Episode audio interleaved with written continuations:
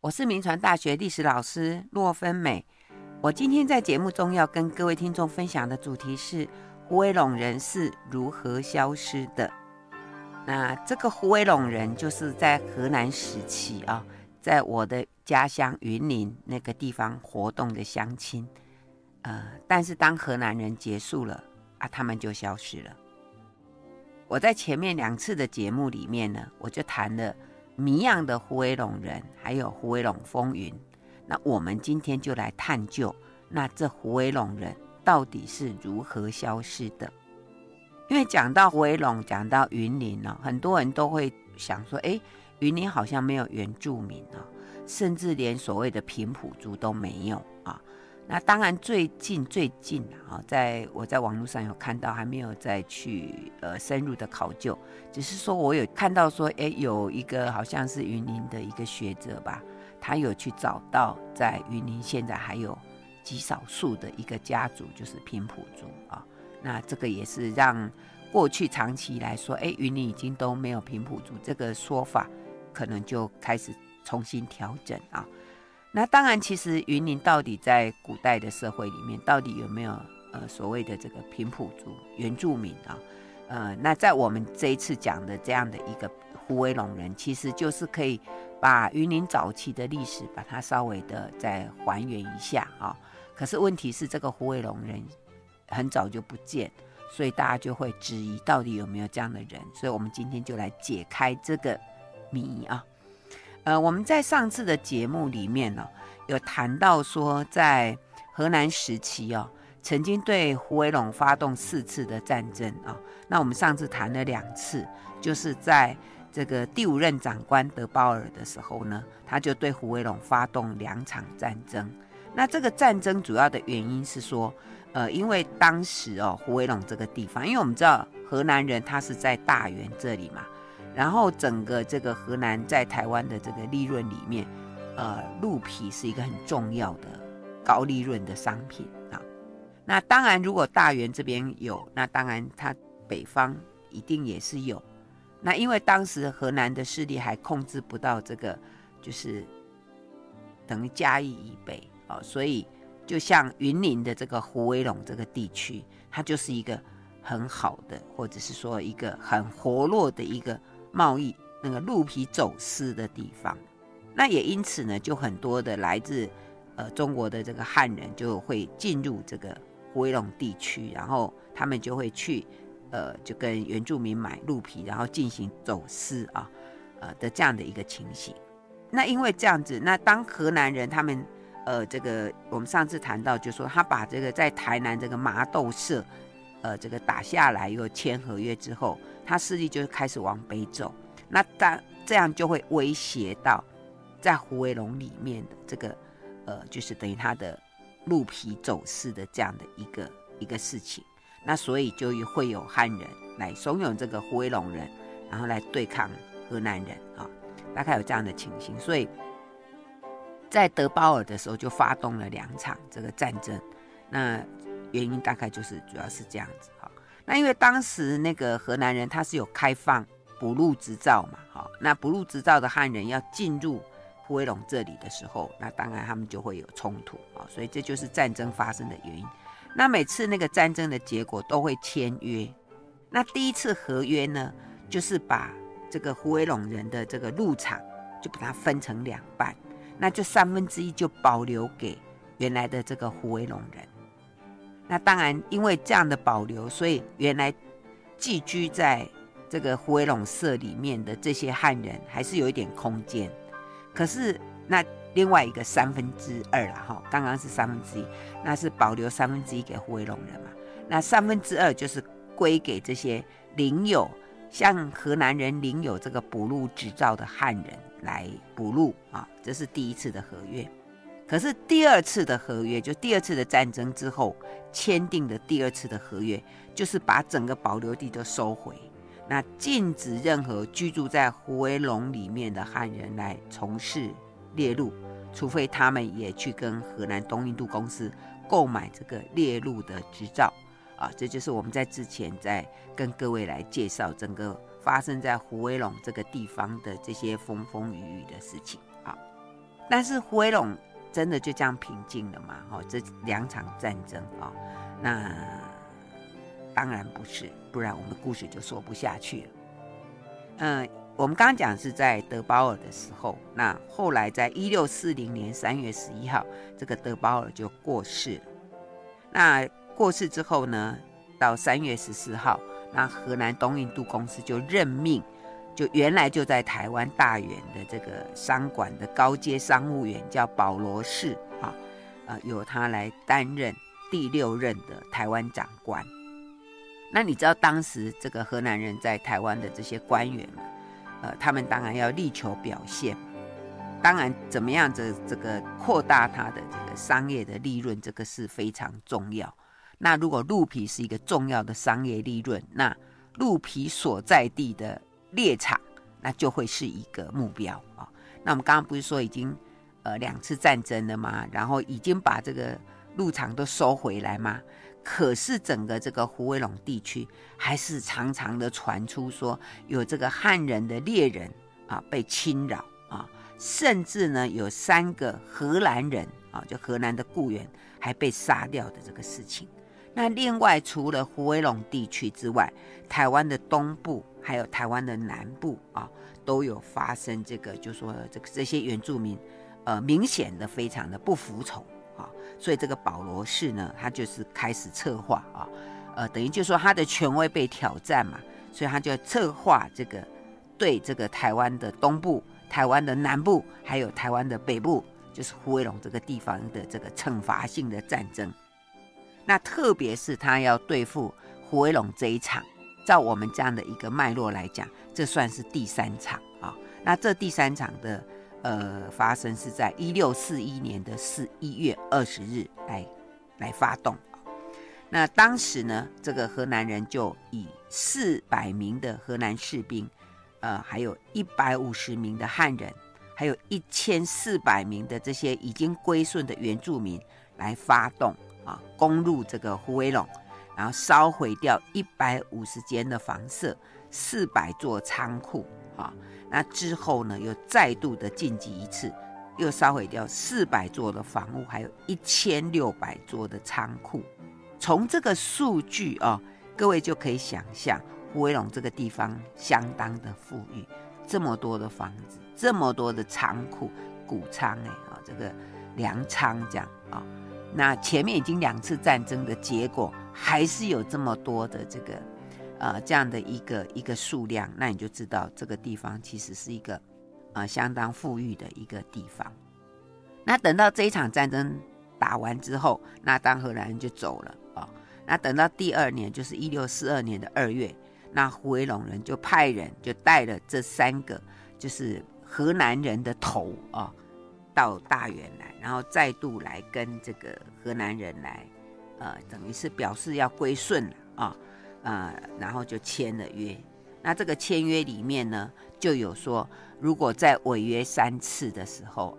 那就要由这个虎尾陇里面的各户人哈，都要每年对河南东印度公司缴纳五张的鹿皮，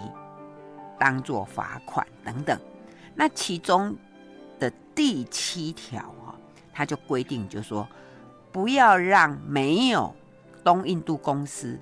准许许可证，就是没有这个猎鹿执照的猎人进入猎场。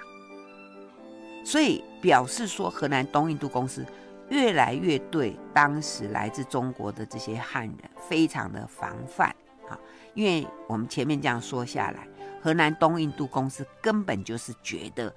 这些虎尾陇人、这些原住民会反抗。根本就是这些汉人在里面煽动，所以呢，这个时候就是要防范他们。所以可见这个，因为我们之前不是有谈过说，呃，河南人对中国的汉人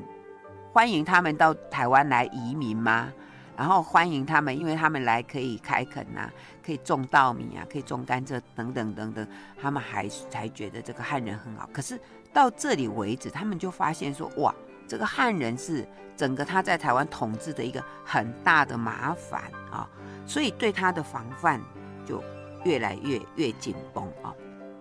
那保罗是打的这场战争，然后还有就是刚刚我们讲到，他也对东部，呃，还有对台湾的南部，哦，就是恒春那个地方，那时候还不叫恒春，那时候叫狼教啊，哦，就是有这个征伐，哎，看起来就是丰功伟业啊，哈，有显赫的战绩。可是当时在印尼巴达维亚的这个总督叫范迪门，他却很不满意，他觉得你这个保罗斯根本就不够积极，哈，所以他在。呃，写给这个保罗士的信，还有写了一封给这个大元评议会的信里面，他就命令说：哈，你们要对在台湾的这个中国汉人，在台湾的居住，还有台湾的迁徙，都要加以管制啊！就是除非他拥有荷兰东印度公司的补录执照，否则不准他们接近。就是说。甚至不能到到那边入场去，而且呢，不许任何汉人的船只接近台湾的沿岸，啊，就是不可以。总之，你除非来我这里申请补录执照，否则你到哪里都别想给我去啊！否则你们就要再去发动一次大规模的讨伐，而且呢，还要超越这个胡威龙，往更北方的地方去。总之呢，他这一个。命令里面，他就是有一个重要的命令，就说你们呢要不许任何汉人住在台湾的原住民地区，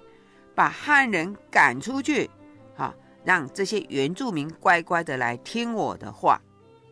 这是这个当时来自巴达维亚的这个总督范迪门对台湾下达的这个命令。那为什么他这么不满意哦？其实是有原因的啦，因为整个河南东印度公司从一六四一年以来，他们在整个亚洲国际的贸易里面就受到一个很大的冲击，很不顺啊，非常的不顺。那因为它的整个经营里面，台湾是一个点，对不对？它还有呃这个包括有日本呐，哈，在整个东亚地区。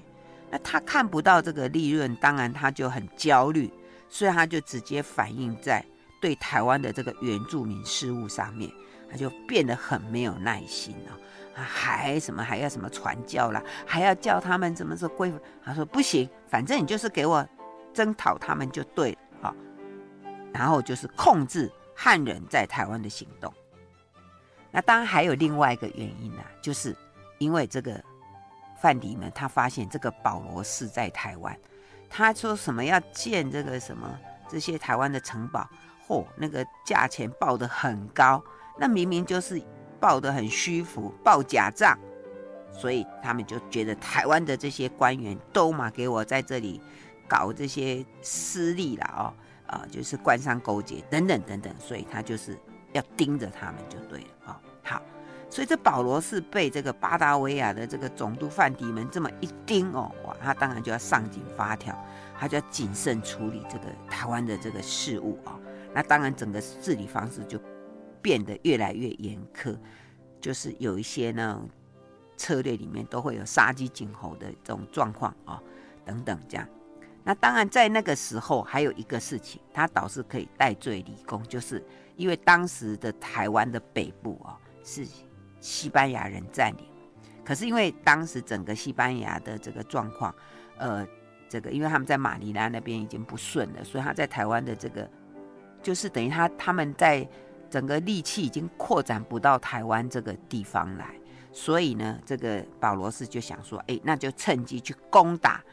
位在基隆的西班牙人，好，那这样子可能也可以彰显他的功勋吧，可以让。呃，巴达维亚那边对他刮目相看，好，所以他就在一六四二年的八月，他就派兵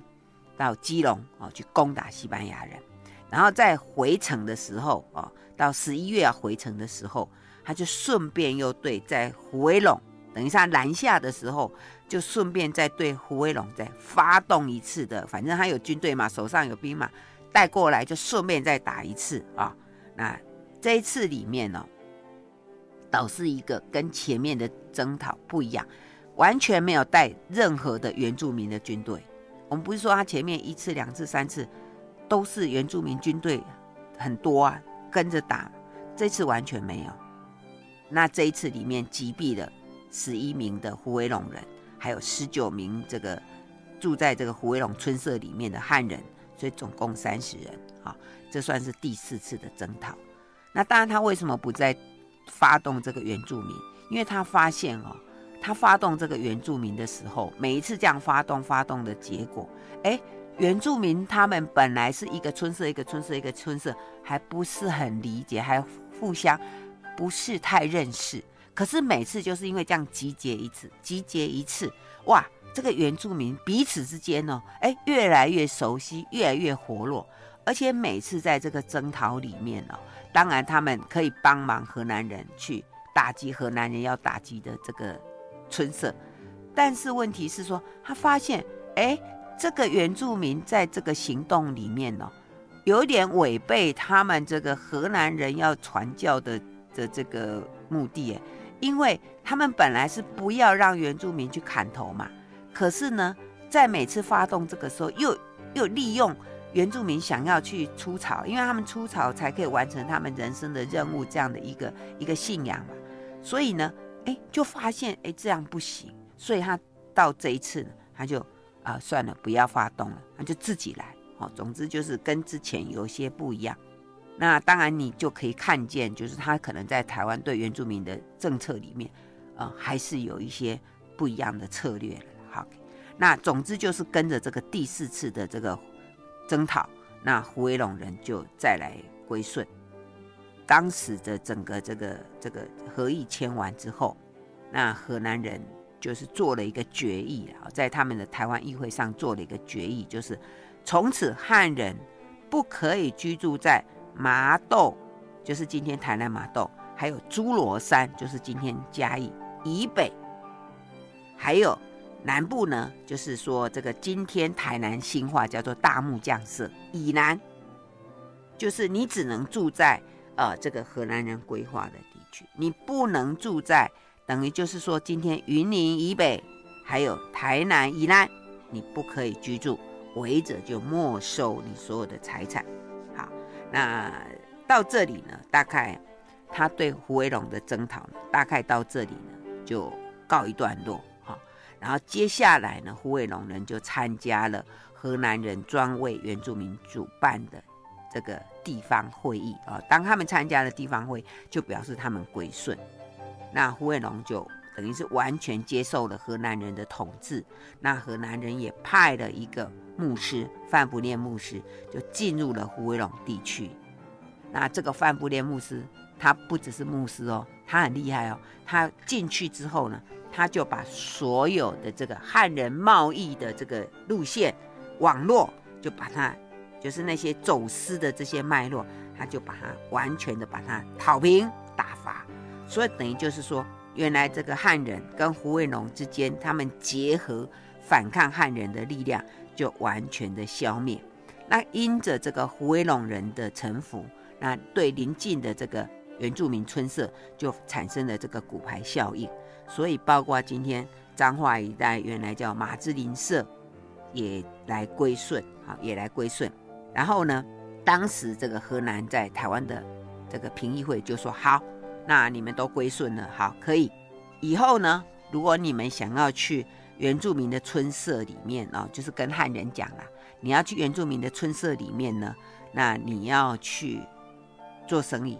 或者你要去打猎，没关系，你就来跟我申请每个月一里尔的这个价格买这个交易的执照，你才可以进行这个交易，违者就处罚。OK，好，那我们谈到这边，对不对？那四次战争也结束，所以呢，就有学者陈玉清教授呢，他就认为说，哎。整个这个四次战争打下来，那虎尾崁的元气大伤啦。那从此呢，这个汉人就是说进入了这个虎尾崁地区，所以这个原住民就被汉化啦，所以原住民就不见了。所以这个虎尾崁人就这样消失了吗？其实又有学者说，并不是这样。那如果不是这样，那是怎样？好，我们先谈到这里，广告过后再回到九八新闻台九八讲堂。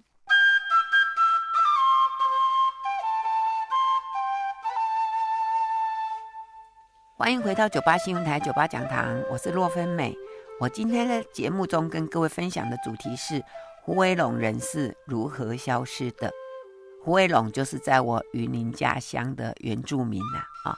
那因为他们在河南之后就不见了，所以胡威龙人就变成一个谜。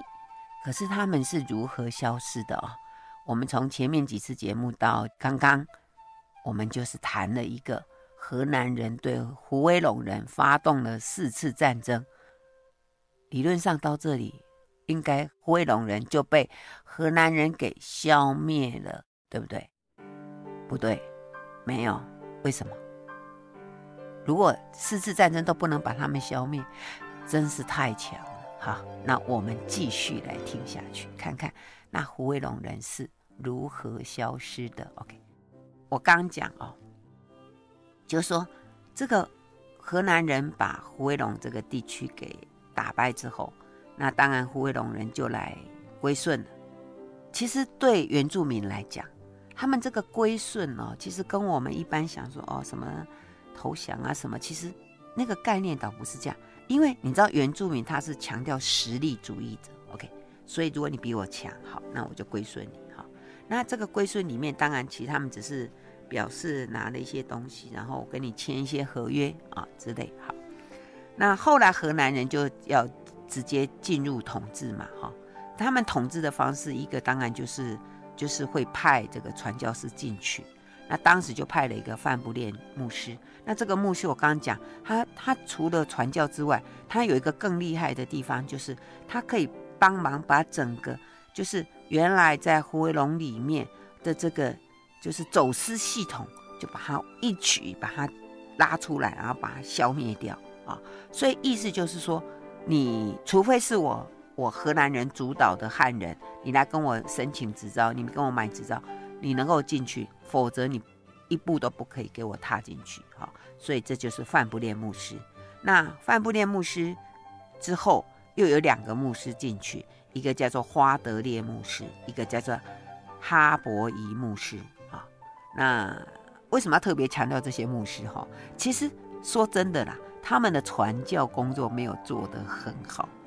因为第一个就是语言问题嘛。啊，因为你你河南人，然后你要到台湾来传教，你要熟悉那个原住民语啊，尤其你要进入虎尾龙地区，你还要懂虎尾龙语哎。他们进来台湾，通常他们会，呃，开始就是西拉雅语嘛，哈，那西拉雅语再来就是这个虎尾龙语。他光学语言，你想他要学多久？然后呢，才才进去。所以他们前后哦，三个人加起来大概只有九年，啊，还不包括学语言的时间哦。就说我意思是说，呃，这个九年里面啊，不是不是，这个九年还包括学语言的时间哦。所以总共他能够停留在虎尾陇地区的时间不长，可是这几个牧师，特别是后面的这个花德烈牧师跟哈伯夷牧师，因为他们传教不顺啊，那很难传，所以他们花很多时间在语言这个部分。那也因为这样，所以他们就编了一个就是虎尾陇词典，就编了，所以就为后代留下了一个胡威龙的词典。所以等于是说。后来会发现说啊，台湾还有这样的一个族群，是透过这两个牧师所编下来的这个词典啊。所以如果就他在当代来讲，对河南的这个这个传教来讲，他们贡献不大。但是因为就是因为他们没办法好好的传教，所以他们就很认真的在那边呃这个这个认识语言，然后就想想说，我把这个词典编下来了。后面人要来传教，可能就方便一些些了，对不对？所以才为我们后来提供了一个重要的线索。好，那谈到这里，我们要来转个弯哦。如果刚刚那样都没有让胡威龙消失，那你知道胡威龙消失的原因是什么吗？是他的名字根本就不叫胡威龙，就名字问题啦。啊，我就不叫胡威龙。啊，你要找胡威龙啊，我就不叫胡威龙。转一个角度来讲，对不对？就我叫洛芬美嘛，那你找洛芬美就找得到我。那我跟你说，这是我的笔名，这是我的艺名啊，我根本就不叫这个名字，那你就找不到我了，对不对？以后我再也不用这个名字出现，我人还在啊，问题你就找不到我。这只是举例啦哈，我真的就叫洛芬美，我没有别的笔名艺名。OK，好，那我们回来讲胡威龙哈，胡威龙会搞个笔名艺名吗？应该不会吧？哈，那为什么他说他不叫胡威龙？那为什么大家一直叫他胡威龙啊？这是后来的学者研究发现，有一个学者他是牧师，也是他懂荷兰语的林昌华牧师啊，他就是研究发现，他说。因为他是牧师嘛，哈，所以他研究那个荷兰人时期的这个基督教怎么传进来，他就发现说，哎，在那个词典里面呢，好像胡威龙这个族群的名称，好像不是胡威龙人自己的自称，哎，因为你在以前他们这些原住民啊，他们其实会叫人什么人，我们会称他说啊，你是什么族什么族，是因为他如何去称人这件事情。他称人的名称，我们回来说哦，他就是什么人。可是这个这个牧师发现，他说，如果照那个他们所编的那个词典里面，他收了很多这个胡威龙的这个词典，他收的这个单字总共有两千六百六十四个，但是他的字母只有二十二个，而且这个字母里面没有 F，没有 V，没有 X，没有 Y。那特别是因为它没有 V 也没有 F，那我们刚刚说 Vavolong 啊，Vavolong，F A V O R L A N G，这里面就 F 有 V，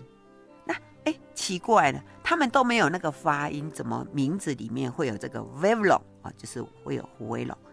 那这就奇怪了哈。所以呢，表示这个胡威龙是他称，就是别人称他。而不是他自称，因为他的语言里头没有这些发音啊。那是谁称他呢？啊，那因为当时哦，荷兰人会去对胡威龙人，他会去知道胡威龙人是透过西拉雅人啊，就是透过在台南的这些原住民西拉雅族，所以是表示是西拉雅人告诉荷兰人说，那个地方的人叫做胡威龙人。那我们如果以西拉雅人跟胡惟龙之间的相处状况，哎，他们关系是敌对的啊，因为当时这个，因为原住民之间呢，他们会有那种征讨啊，那特别是台南西拉雅这边就是最强就是麻豆社，然后呢，这个云林地区就是胡惟龙社，所以他们都会彼此会征战嘛，会征讨，彼此会抢这个猎场。所以希拉雅人他其实对这个，呃，胡惟龙人这个其实是敌对的状况。所以呢，林昌华牧师因为他懂这个荷兰语，他去研究，他就发现说，这个 Vavolong 这个在希拉雅人的语言里面，它是有 Vav 跟 Long。那 Vav 是什么？是猪，Long 就是人。所以他说啊，这个胡惟龙人就是你猪啊，这样子。就称他猪啦，这样哈。那我想我们一直人到现在，好像如果你对你不喜欢的人，就骂他猪啊，这样 OK 好。猪是挺无辜的，为什么讨厌就是骂人家猪？真的太奇怪啊。总之就是说，林昌华牧师发现说，哎，这个 Vavolong 是希拉雅人告诉荷兰人，他介绍这个族群就说他是 Vavolong 啊，所以他自己是不称啊。所以后来这个。刘一昌教授也接受林昌华牧师这个观点啊，所以意思就是这就是他称的意思了哈。好，那还有一个证据可以显示这个，就是那个胡惟龙人，他们后来不是去参加这个地方会议嘛？因为他那时候才刚对荷兰人求和，所以在这个会议里面，他们等于是还是做观察哦，嗯、呃，没有什么发言权，所以那时候他们就被介绍说，哦，这是胡惟龙社，他们也。没办法表达意见，可是等到到第三年，他们在出席这个会议的时候，他们在这个荷兰的官方记录里面，他们就写说，这个胡惟龙社别称德楞，德楞的拼法就是 T A R N E R N，这样就上面就给他记录说，胡惟龙人别称德楞这样子哈。那在以后的这个热兰遮城日志里面，都会记录出席的。的这个村社就都每次都写说胡惟龙人别称德楞这样哈，所以后来我们就知道胡惟龙是人家称他的，德楞是他自己称的。好，所以在这样的一个状态之下，当然就可以呼应，呃，我们刚刚讲说这是他称了哈，所以他称就很容易就那个名字就不见啊。另外，当然我们在原住民里面，当然有很多的这些呃不同，我们后来的这些说啊有不同的族群啊。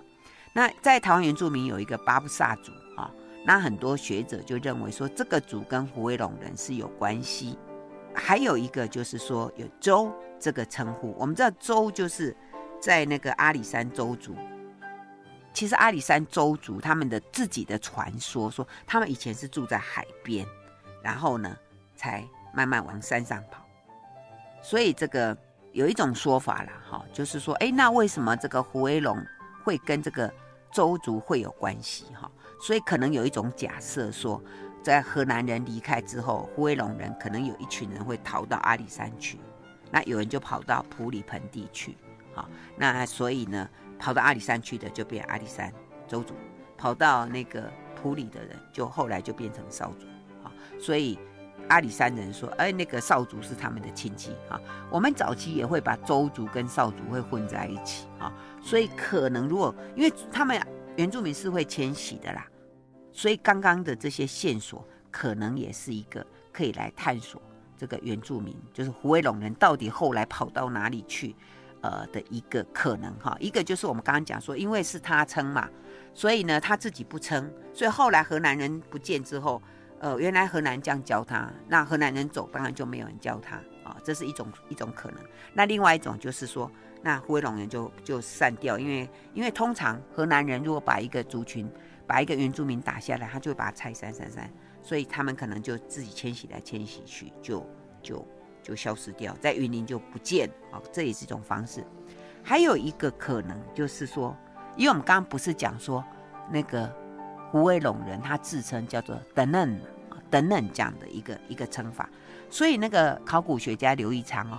他就说，哎，其实你想想看等嫩等嫩啊，就是他那个音哦。如果用汉字来写等嫩嫩嫩啊，用闽南语来讲就蓝蓝，就是后来的蓝色啊。因为从郑成功进来一直到清朝的记录里面，在原住民，呃，就是在台湾的这个地图上都有蓝色啊，就台南的南南部的南啊南社。那这个蓝色哦，就是。呃，有一个最早的记录，就是说郑成功打进来的时候，因为我们上次不是讲说郑成功打进来的时候，因为他缺少粮食嘛，所以他的部队就要到台湾各地去开垦，所以他就从南部，然后就进入到中部，然后到了中部的时候呢，他们就因为跟原住民之间有冲突，对不对？然后就原住民就来攻打，就影响到这个郑成功在在打荷兰人的这个力量啊，所以他才会围攻。荷兰人到九个月才把荷兰人打下来，所以我在之前的节目我就说，呃，如果只是荷兰人，呃，郑成功应该不用攻那么久。可是因为有原住民的关系，那原住民的冲突就是因为，呃，因为郑成功要开垦，然后就就侵占到原住民的土地。这样的一个一个状态，那其中就有一个色，就是蓝色哦，就是蓝色。所以在那个杨英哦，就是郑成功的这个随从，有一个很重要的这个幕僚，呃，他都帮郑成功写日记嘛啊，所以他就写了《崇祯实录》里面，他就说，他就说蓝色这个地方是郑成功的部队，他先进驻到蓝色，然后呢再往北打哈，再往北打进去。好然后这个蓝色哦，就是“人嫩人嫩”的这个名称，他说应该就是就是胡威龙人自称“的嫩”的一个汉字的发音啊，等等。然后呢，就以位置来讲哈，就以位置来讲，它也是比较靠近这个所谓胡威龙这样的一个地方哈。所以呃，刘一昌教授认为说，呃，其实胡威龙人没有消失，只是他用他的别称。本来叫德嫩，那用汉字来写就是蓝色，所以在后来历史上文献上面没有出现过胡威龙，但是一直有出现蓝色、蓝色、蓝色，啊，所以它是以蓝色这样的一个一个名称继续在历史上出现。好，我们休息一下，马上回来。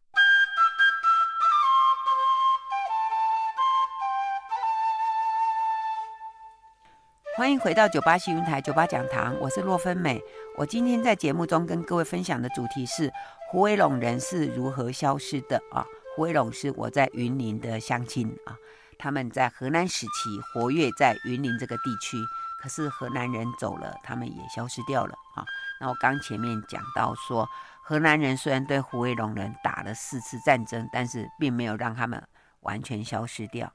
只是说。因为这个名称上的关系，其实后来学者发现说，虎尾龙人其实自己并不自称虎尾龙人，他们是自称叫德嫩。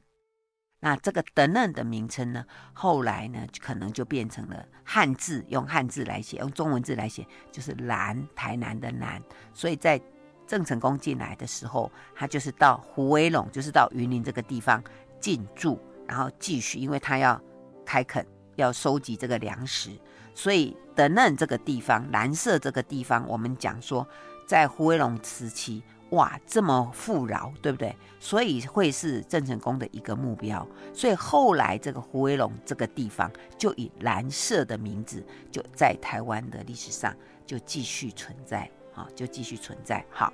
那当然我们讲到这边有证据吗？OK，好，我们想就是说，在古代的历史里面，当然除了文献的资料之外，那还有一个科学就是考古学啊，因为考古学的一个发现，它可以印证一些事情。那我们现在台湾有一个很著名的考古学家刘一昌教授，他也在云林地区做过一个很大的一个考古的一个发掘，所以他就有去印证，就是说，哎，这个虎尾龙到底在哪里？那他在云林的考古上面，当然。呃，他就有找到了，就是一很大片的这个考古遗址。那曾经他就把它命名过，叫做坎顶文化，好，就在云林地区叫坎顶文化。那这个坎顶文化，呃，因为坎顶在云林并没有这样的一个地名，就是说跟他遗址挖掘到的地方就是不稳，就是没有那个地名啦。所以人家讲说坎顶，坎顶在哪里啊？坎顶文化。所以后来在二零零一年啊、哦，那那个刘一昌教授他在云林那个地方在发表他的一些呃这个论文的时候，那就有云林地区的人就跟他建议，他说坎顶这个地方并没有没有这个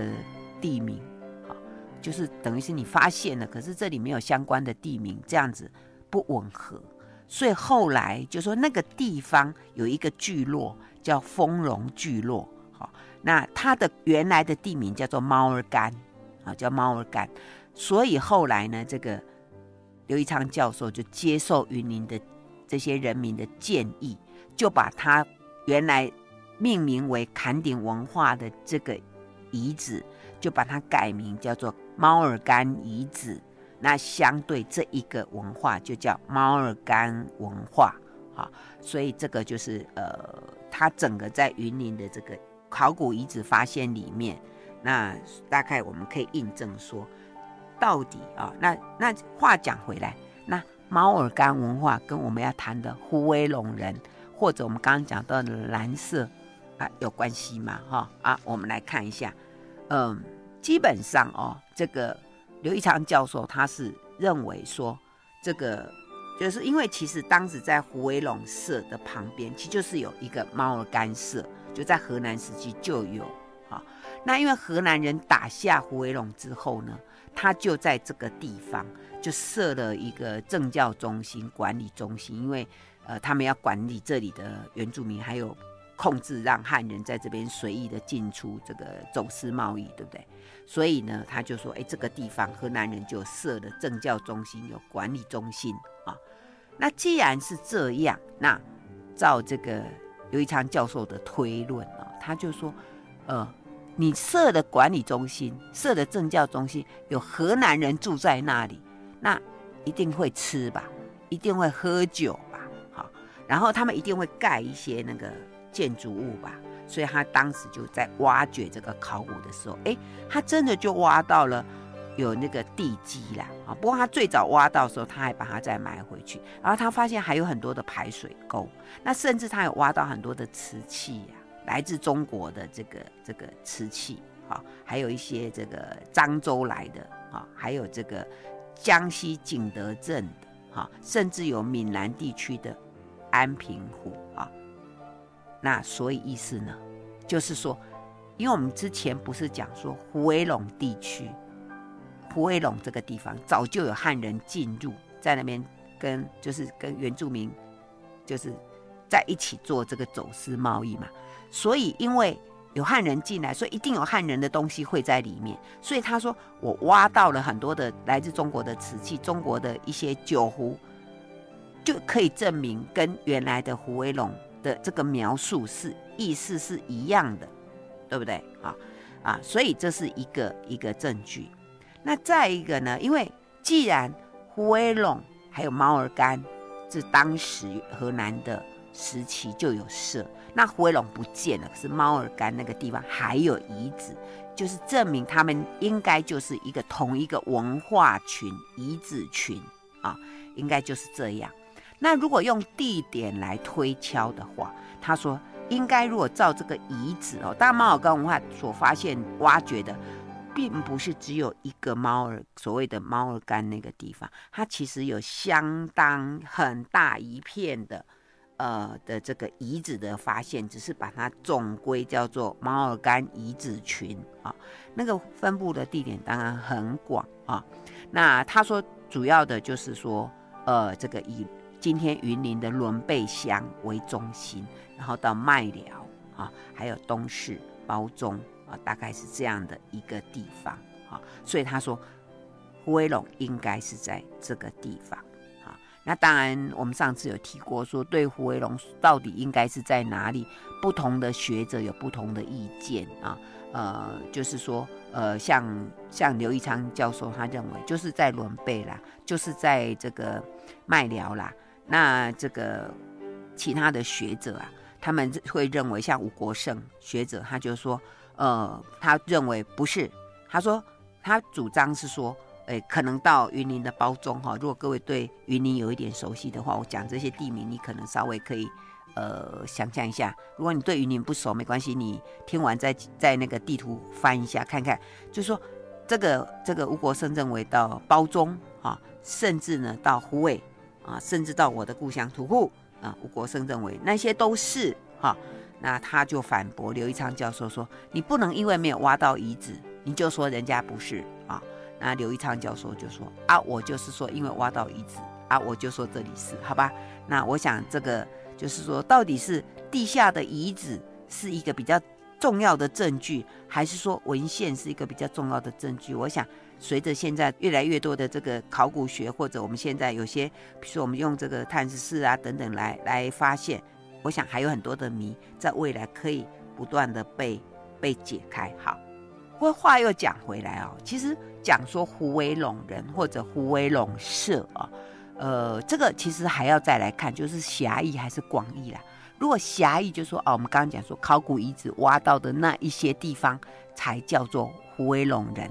可是你知道吗？当荷兰人后来进来之后，因为他们要传教的关系啊，那他们就开始划那个语言区还有教区。哈那有时候语言是这样子的，语言它会散播啊，而且语言的人又会跑来跑去啊，他不会说啊，我就住这里就住这里，他们会迁徙啊，所以就是说讲胡威龙语的人啊，到底会扩大到多大？好，可能就是说全云林地区，甚至说哎，可能跨到彰化地区都有可能啊，所以。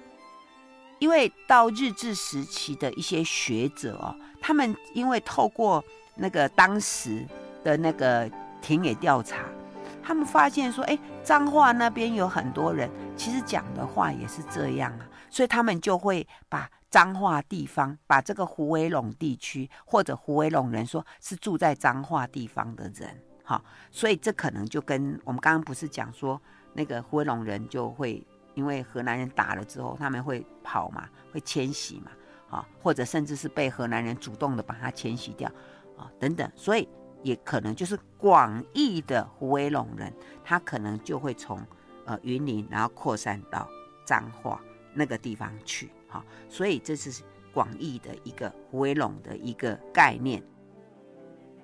再一个呢，我想我们在谈到这些地方的时候，可能还有一个地方我们要再去思考，就是说在台湾历史上，到底有多少像这样子，就是说他已经沉迷，就是变成一个谜样的一个族群，可能很多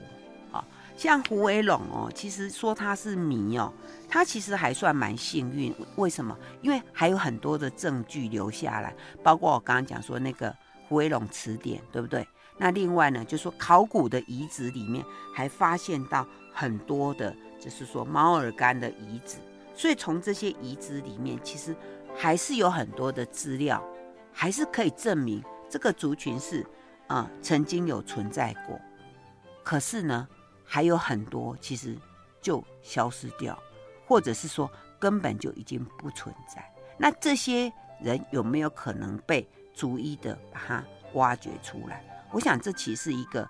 很可以去思考的一个问题哦。所以在整个讲这个虎尾陇这一段历史哦，其实因为我自己是云林人啊，那我前面讲过，就是说很奇怪，我自己在做做这个台湾史的一个探讨里面。我就发现云林的东西很少，很少人去做，或者有人讲说啊，云林那个地方以现在来讲啊，那是最穷啊，最穷的乡镇哪有什么历史啊？那根本没历史，很少人去做它啊。呃，像不像台北或者其他地方哇，很多很多的这个相关的研究，所以就说这个地方在整个这个台湾史的一个探索里面，它基本上是一个。一个一个空了啊，那当然你说那那它可以如何的去还原它啊？那当然你说哎，那个这是啊，这是政府的事啊，这是民间的事，那到底该是谁的事情？呃，当然我我觉得就说以如果以现在的科学来讲，比如说我刚刚讲说考古学啊，像这个刘玉昌教授，其实他他在云林地区他做过很多的挖掘，然后他也发现说那里真的有。很多的这个考古遗址，只是说我们现代的人啊，你看像像我们最近这个挖掘那个汉本遗址就来讲就好，就是很多人就说，哎，你那苏花改啊，那要赶快啊，哎呀，那遗址那那那那种东西，管它的那个那个路赶快通比较重要了哈。可是问题就是说，一个遗址的发现，因为你知道吗？那个一个遗址它可以还原。我们所不知道的古代台湾，那些淹没在土堆里面的那些，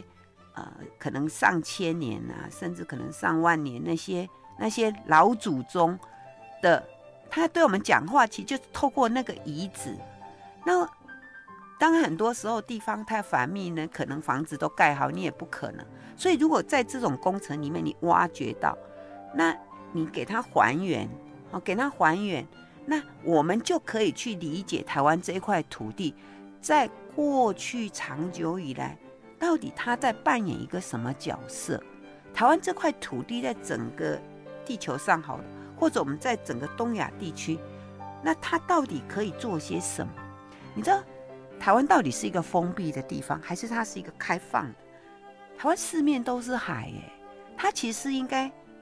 很容易辐射到世界，或者世界很容易进到台湾这一块地方。台湾是很容易出去的一个地方，所以其实早期我们就透过这些考古的遗址，不管是现在的汉本遗址，或者是我们台湾早期的胡威龙地区，你都可以发现说，台湾早期原住民是非常活络，跟世界之间在贸易。可是后来因为，哎，这个台湾一来就是海平面上升了。那一来就是说这些这些国家制度，比如说包括呃这个荷兰人啊，或者这个后来的郑成功啦，后来清朝啦，就不断的把很多东西带进台湾。哎，奇怪，台湾就越来越封闭，就台湾岛的上面的原住民也不再出去了。然后呢，就是等于我们变台湾就变成一孤立的地方。啊，台湾是这样吗？好，所以我想透过一个历史的一个追寻。我们可能可以重新来思考说，那台湾在这个地球上，在这个世界上，甚至在整个东亚，它到底可以扮演一个什么角色？我们住在这里的人，我们到底如何跟这个世界对话？我想我们现在想不出答案，可能我们的老祖宗可以告诉我们一些答案吧。好，那我们今天节目就进行到这里，谢谢收听酒吧讲堂，再见喽。